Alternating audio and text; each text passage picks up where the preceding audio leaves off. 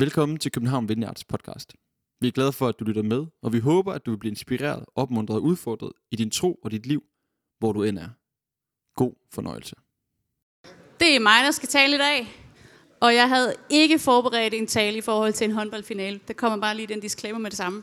Jeg hedder Maria, og jeg er lovsangspræst her i kirken. Og øh, nu får jeg lov at lave noget andet i dag.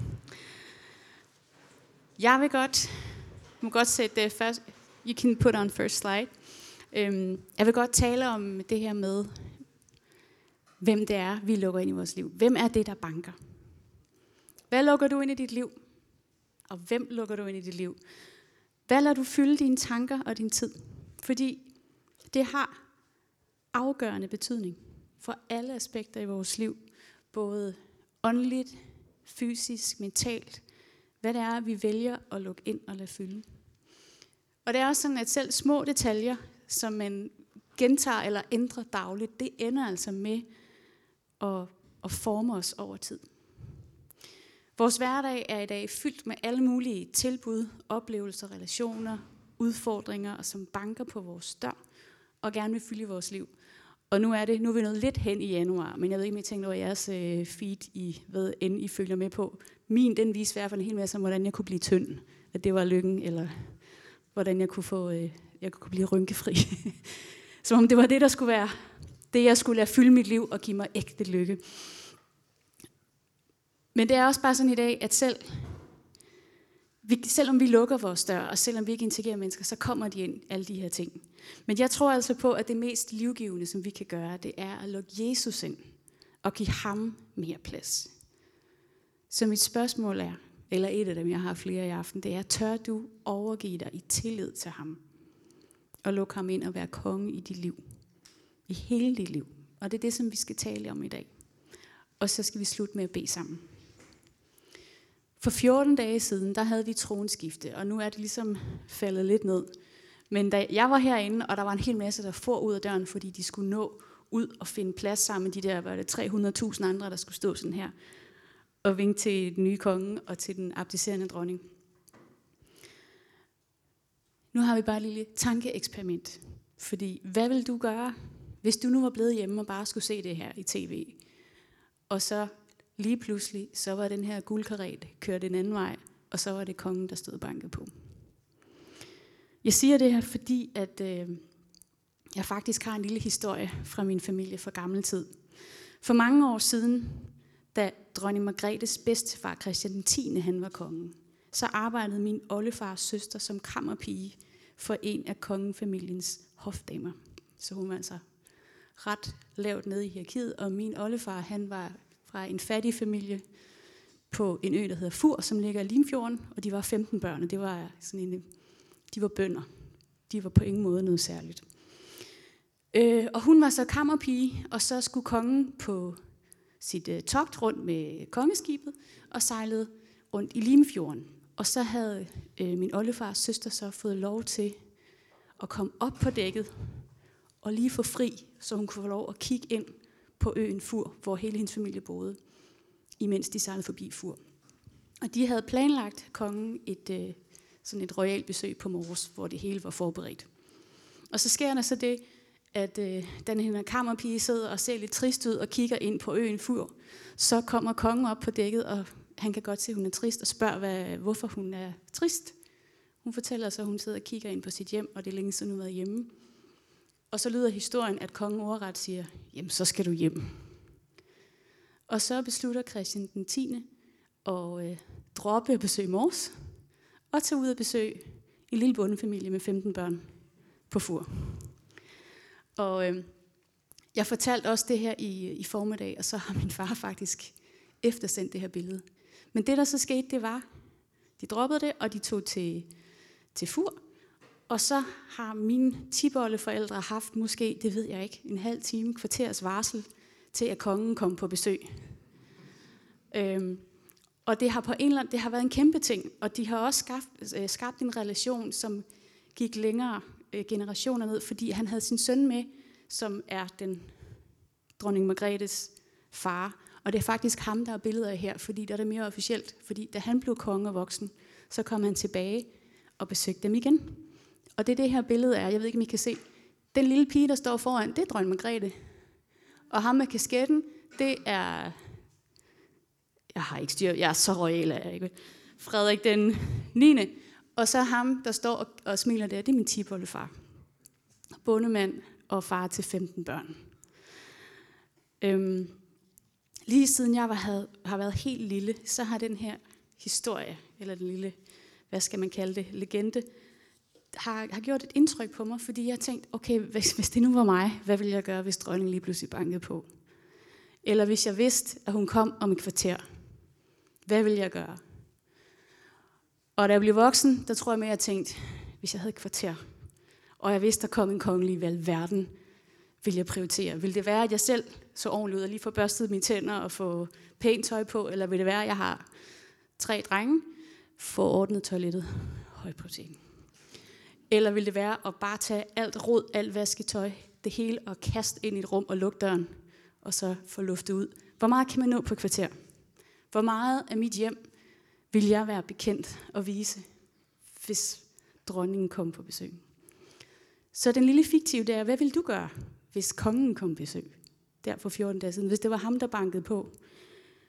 Vil du, øh, vil du åbne døren for ham? Vil du lade den lige sådan stå lidt på klem, så han ikke kunne kigge ind og se det der rod, der var? Vil du øh, dukke dig? Sluk for tv'et, sluk for Netflix, skru ned for alt, lad som om du ikke var hjemme, for det var simpelthen for pinligt. Eller vil du lade ham komme ind og se dit hjem? Jeg ved godt, den er fiktiv, men altså, vi har jo faktisk en konge, som står og banker på. I Johannes åbenbaring, den sidste bog i Bibelen, der har Johannes et budskab fra Jesus til kirken i Laodikea. Og han, en del af det er sådan her, i kapitel 3, vers 20. Se, jeg står ved døren og banker på. Hører nogen mig og åbner døren, vil jeg gå ind til ham og holde måltid med ham og han med, ham, med mig. Ja. Jesus han er vores ven, og det er altså et privilegie. Jeg relaterer ofte til Jesus som min gode og trofaste og klogeste bedste ven. Det er på en eller anden måde den måde, jeg lettest kan relatere til ham. Øhm, jeg ved ikke, hvordan du relaterer til Jesus, men Jesus han er jo faktisk meget mere end det. Og faktisk også nogle af de sange, vi har sunget i dag, handler jo også om, at han er meget mere end det. Hvis vi øh, læser i Bibelen eller i lovsang eller bøn, oplever øh, hans nærvær, så træder også det her aspekt frem, at han er jo konge, han er herre, you reign above it all. Han har givet al magt i himlen og på jorden, men han har faktisk også valgt at kalde os venner. Og det står i øh, Johannes 15, 15, hvis du vil hjem og læse det. I mødet og relationen med ham som konge, så kan vores liv sættes i et helt nyt perspektiv. En snært af hans herlighed kan forvandle og frigøre, og det er altså lidt vildt at tænke på, at det er den konge, som banker på min dør. Det er ikke bare en jordisk konge. Det er Jesus, søn af universets herre, som blev menneske og som offrede sig selv fuldstændig af kærlighed til os. Han vandt over døden, og han genopstod, så der ikke er noget som helst, nogen af os kan gøre for at gøre os fortjent til Guds kærlighed. Der er åbent. Det er ham, der står ved døren og banker på. Det er ham, Jesus, som, under, øh, som omtales i Bibelen som underfuld rådgiver, vældig Gud, evighedsfader, fredsfyrste. Det er ham, der banker på. Og Jesus citerer selv profeten Esajas sådan her. Herrens ånd er over mig, fordi han har salvet mig. Han har sendt mig for at bringe godt budskab til fattige, for at udråbe frigivelse for fanger og syn til blinde, for at sætte undertrykte i frihed og for at udråbe et nåde over for Herren. Det er sådan en, der står og banker på. Og så er det altså også værd at bemærke, at Jesus han står og banker på døren til kirken, altså mennesker, som han allerede kender. Og øh, det gælder altså også for os, som allerede kender ham. Vi kan ikke bare lade den ligge og sige, at Jesus han banker på døren til alle dem, som ikke kender ham endnu. Det gør han i aller højeste grad. og vi er i allerhøjeste grad inviteret med til at dele de gode nyheder, om han banker på. Men der er ikke nogen af os, der kan undsige os, at han banker på vores dør. Og så funderer jeg også lidt over, hvorfor er det lige døren er lukket? Altså, Jesus, kongen, banker på. Og så er spørgsmålet meget simpelt. Og den her gang er det ikke fiktivt. Hvad har du tænkt dig at gøre ved det? Tør du have tillid til, at den konge, som gav sit eget liv for at redde dig, dig, som er hans aller, allermest dyrebare, at han altid vil, og han altid har ville dig det allerbedste. Tør du i tillid overgive dig og lukke ham ind og være konge og herre i hele dit liv? Og det kan godt være alle de her ord, jeg har brugt om Jesus. Måske er det nogen, som du har hørt mange gange før. Du kender ham godt, og du har lukket ham ind. Men jeg vil faktisk gerne udfordre dig alligevel. Fordi er Jesus velkommen alle steder i dit hjem. Og der mener jeg selvfølgelig herinde, ikke? hvis nogen skulle være tvivl. Måske er du nysgerrig på en relation til Jesus. Hvad betyder det egentlig at lukke ham ind i mit liv og lade ham fylde? Og måske tænker du, at det her, som Jesus kommer med, er nogle af de ord, jeg har nævnt med fredsfyrste, og det her med at sætte undertrykte i frihed, måske er det noget, som virkelig vækker en længsel hos dig. Og måske så tænker du, jeg er hverken blind, fange, fredløs eller undertrykt, og jeg har det faktisk rigtig godt. Jeg vil gerne øh, sætte nogle fornuftige mål omkring mine ambitioner for job og karriere, studie. Jeg vil gerne lave øh, løbe en halvmarathon i 2024. Det bliver ikke mit mål, det tror jeg ikke. Men det, altså, jeg har godt styr på det. Jeg synes også, at Jesus er vigtig, men jeg har ret godt styr på det. Han er da vigtig på en eller anden måde. Det er der også mange, som har det sådan. Har vi overhovedet brug for Gud i Danmark i dag? Det har der faktisk været rimelig mange, der har udtalt sig om for nylig, i forbindelse med det her øh, valgsprog, eller hvad kalder vi det? Udtryk, som øh, den nye konge havde, eller har. Og det er ikke fordi, at jeg vil gå direkte ind i det, men jeg vil i stedet for gå tilbage til Johannes åbenbaring.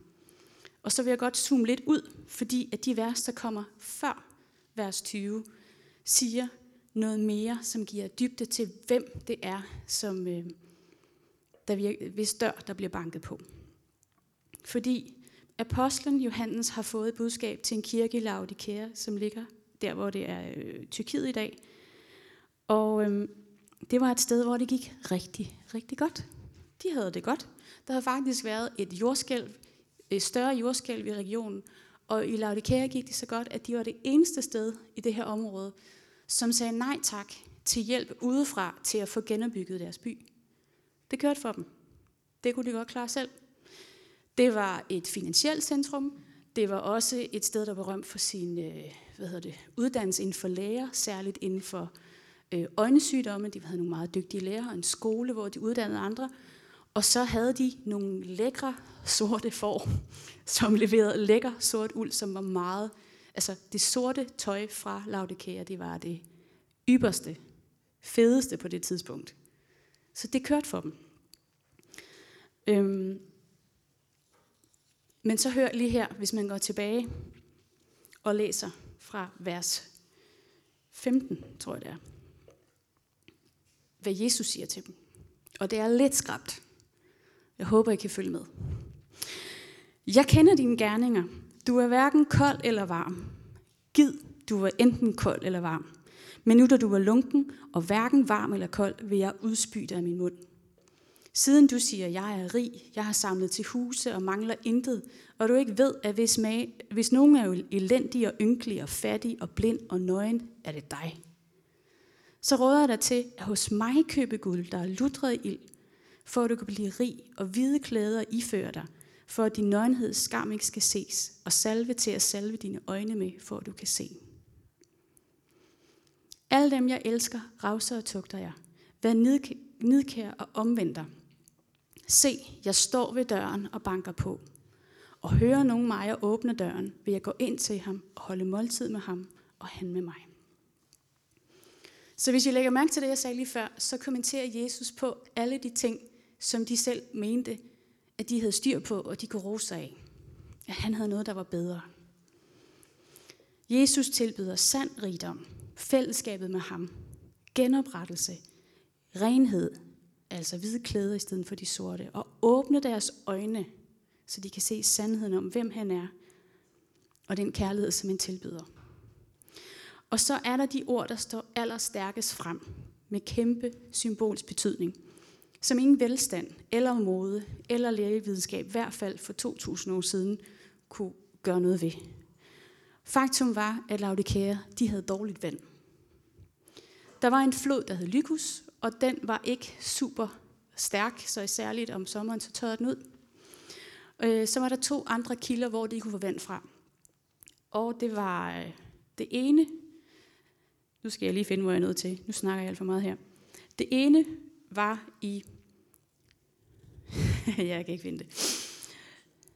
Det er også lige meget. Det var varmt. Det var varme kilder. Og øhm, det var sådan et berømt sted med varme, lækre kilder med mineraler, hvor man kunne bade og sådan noget. Og det blev lidt via, via dugter hen til Laodikea. Men afstanden var bare så stor, at når det var nået hen til Laodikea, så var det lunken. Og i øvrigt var, så, var det så fyldt med mineraler, at man kun skulle drikke det, hvis man havde det dårlige, havde tænkt sig at blive syg og komme af med noget. Så var der det andet sted, hvor der var frisk, koldt vand fra bjergene, men det lå omkring 18 km væk. Så når det var blevet lidt hen af viadukter hen til Laodikea, så var det også lunkent. De havde bare ikke godt vand.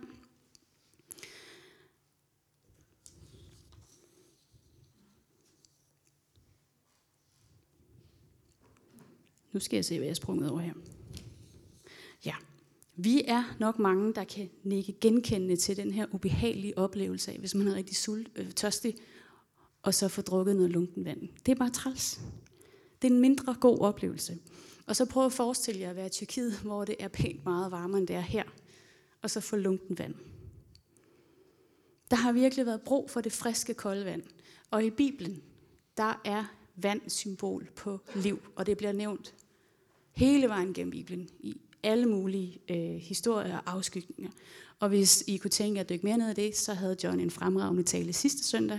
Jeg kan også henvise til en tale, som Fleming havde omkring River People fra september måned, hvis I går ind på kirkens podcast.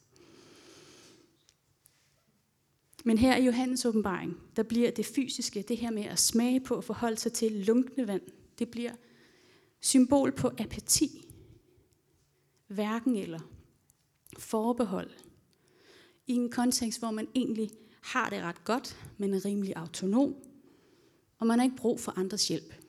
Døren er lukket. Er det noget, du kan genkende? Fordi det kan jeg. Det kan jeg godt selv. Hvilken temperatur har dit vand?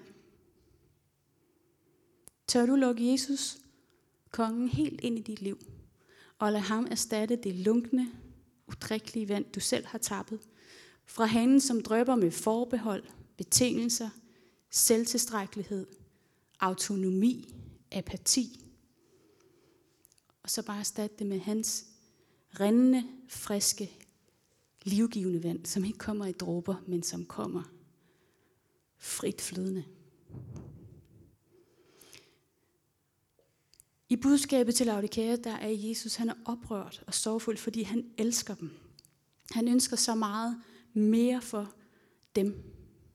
Liv, frihed. Og han siger det meget tydeligt, at han elsker dem. Og midt i alt det, der ligger en invitation, som var den, jeg startede med. Han står og banker på, og den er central, og den gælder lige så meget i dag. Også når vi tænker, at vi kan klare det hele selv, og vi selv kan skabe al den lykke, vi har brug for, fordi Jesus han har noget, som er endnu bedre. Og det er fællesskabet med ham, det er liv i overflod. Og har vi overhovedet brug for at lukke Jesus ind som en konge? Helt ind i vores liv eller vores hjem. Fordi hvis han er kongen, hvad er jeg så? Fordi i dag, der har vi altså et helt andet forhold til autoriteter og begreber som konge og herre, end dengang der var enevælde i Danmark, eller for 2000 år siden, da det her blev skrevet. Vi har det faktisk svært med autoriteter. Det har i hvert fald i Danmark. Øhm, historien er fuld af eksempler på konger og hersker, som har lavet deres undersåtter lide. Og også fyldt med eksempler på, hvordan at magt kan ødelægge og korrumpere. Så vi har nok bare ikke den helt store tillid til autoriteter. Vi kan godt lide flade magtstrukturer. Det er vi glade for. Og hvis man er utilfreds med sin leder, så kan man jo bare sige op. Eller man kan klage. Eller man kan melde sig ud af en debat eller noget. Vi, vi, altså cancel culture. Jeg vil ikke være med. Slut. Jeg annullerer det. De fleste af os kan faktisk ikke lide, at andre skal bestemme. Og jeg har det selv sådan. På samme måde. Vi vil gerne samarbejde på arbejdspladsen, i studiet, på skolen, arbejdet, i kirken, i frivillige projekter, vi er med i. Og faktisk så vil vi også rigtig gerne samarbejde med Gud. Vi sætter rammerne op, og måske vil vi gerne lukke Jesus ind, men det er med forbehold og betingelser. Og måske, hvis vi nu lukker ham ind, så må han meget gerne sidde lige her, på den her stol. Og så er det rigtig godt, hvis vi kan snakke om det, som jeg har lyst til at snakke om. Det, jeg har brug for, han taler ind i. Men det er mig, der sætter rammerne. Det er mig, der sætter betingelserne. Kan I genkende det? Måske nogen. Jeg tager jo bare eksempler fra mit eget liv. Jeg skal ikke stå og spille smart, vel? N.T. Wright havde en interessant refleksion, da han så en bog med titlen The God I Want. Og jeg prøvede at oversætte det. Yes. Jeg husker, at jeg på et tidspunkt tænkte, og jeg tænker det stadigvæk, den titel var fjollet og ultimativt selvudslættende. Den Gud, jeg vil have, overladt til mig selv, er den Gud, jeg vil have, en Gud, der vil give mig det, jeg vil have.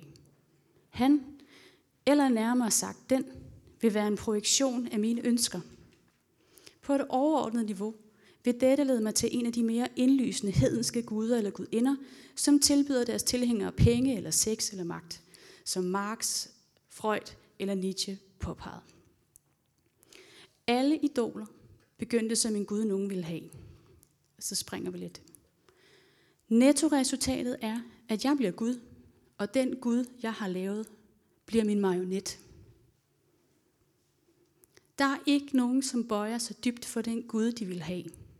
Ingen skælver ved ordet fra en hjemmelavet Gud. Ingen går brændende ud for at helbrede de syge, beklæde den nøgne, dele kundskab med de, som endnu ikke har den, og give mad til de sultne på grund af den Gud, de vil have. Det er mere sandsynligt, at de bliver hjemme med fødderne oppe. Og det kan faktisk være nemt at havne her. Men det er altså ikke den Gud, som banker på. Jesus, vældig Gud, evighedsfader, fredsfyrsten, han banker på. Og mon du og jeg kan tage fødderne ned og åbne døren. Og kan vi undgå at lade os påvirke af, at det er en konge, som offrede livet for at have fællesskab med os. I mødet med hans uendelige, kærlige og hellige nærvær, kan han så ikke være det tryggeste, man overhovedet kan overgive sig til. Og jeg synes faktisk, at det rørende er ud af de syv kirker, som der bliver skrevet til i Johannes åbenbaring, der er Laodikea den kirke, som Jesus han er allermest efter, men så han også giver det allermest intime og kærlige løfte. Hører nogen mig og åbner døren, vil jeg gå ind til ham og holde måltid med ham, og han med mig. Så er der også håb for mig. På det tidspunkt, hvor ordene her er skrevet, der vidste folk godt, at det ikke bare handlede om en hyggelig aften med god mad sammen med Jesus. Måltidet, som Jesus omtaler her, det er nadvånd. At Jesus vil ind og dele måltid med dem, det var en invitation til at tage imod hans ånd og hans kraft. Og det kæmpe privilegie, det er at have fællesskab med kongen. Og samme invitation gælder stadig. Til fællesskab med en konge, der giver frihed, genoprettelse, fred, styrke, glæde og kærlighed – som aldrig nogensinde slipper op. Men så er der altså bare det, at du er nødt til at lukke døren op og lukke ham ind. Og tør du have tillid til, at den konge, som gav sit eget liv for at redde dig, hans allermest dyrebare, At han altid vil og har vildt dig det allerbedste. Og tør du overgive dig til ham i tillid og lukke ham helt ind. Og være konge og herre i hele dit liv.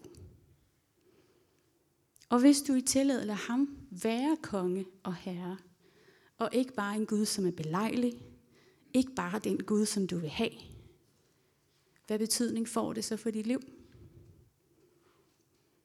I forhold til, hvad du fylder dit liv med, i forhold til de beslutninger, du tager, i forhold til den måde, du relaterer til andre på, job, studie, familie, kæreste, ægtefælle, det hele.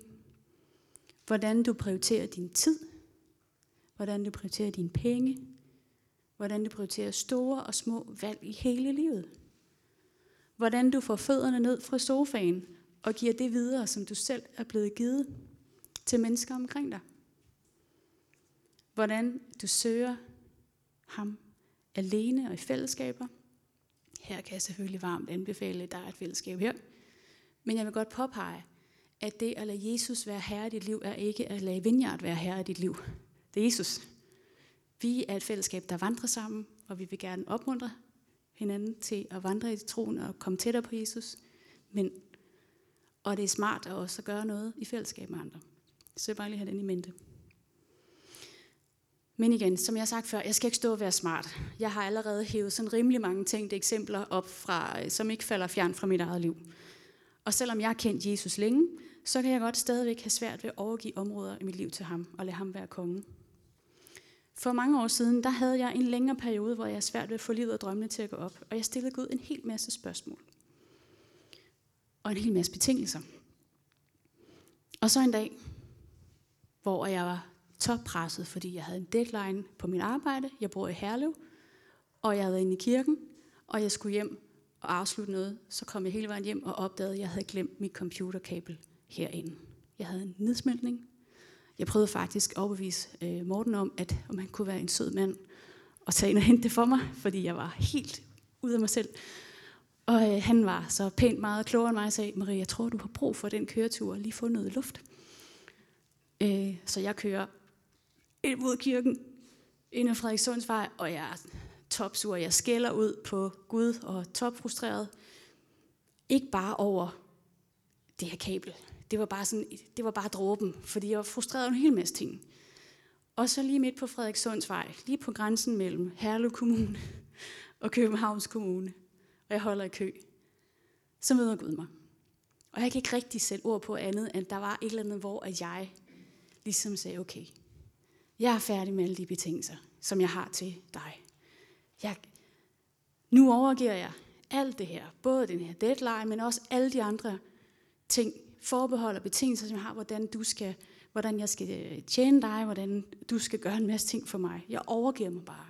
Og han mødte mig med en fred, som bare overgik alt forstand. Heldigvis ikke så meget, at jeg ikke kunne køre bilen. Men jeg sad der og blev fyldt af en fred. Og øhm, det var ligesom om, at der var en masse drømmebetingelser og forbehold. Ligesom værelser i mit hjem, hvor jeg havde lukket Jesus ind, men jeg havde egentlig kun ladet ham sidde på den her stol. Men jeg tænkte faktisk, at han er der i alle værelserne, men der var faktisk nogen, hvor jeg ikke havde ladet ham komme ind. Men nu fik han lov at komme ind. Og øhm, der formede sig simpelthen et bøn, som jeg var nødt til at sige højt den dag. Og den lød sådan her. Mit hjerte er dit, din ejendom. Jeg giver det nu uden forbehold. Og det var så vigtig en oplevelse for mig, at jeg skrev en sang om det, som vi nogle gange synger her i kirken. Og nu vil jeg bare lige læse det første vers op. Du må gerne sætte det på sliden, den sidste. If you can put the last slide on. Yes. Ja, undskyld, det er fordi, jeg ved ikke, om du allerede har gjort det. Mit hjerte er dit, din ejendom. Jeg giver det nu, uden forbehold. Efterlader det skælvende her – en beslutning uendelig svær. Der er befriende overgivelse. For ved I hvad det er? Befriende overgivelse. At lukke døren op og overgive sig til kongens ultimative kærlighed. Tak fordi du lyttede med. Vi håber, du går herfra med fred i hjertet og mod på mere. Du kan finde mere fra København Vineyard på Facebook, Instagram og vores hjemmeside. Du skal vide, at du altid er velkommen i vores kirke på Nyvej 7. God dag.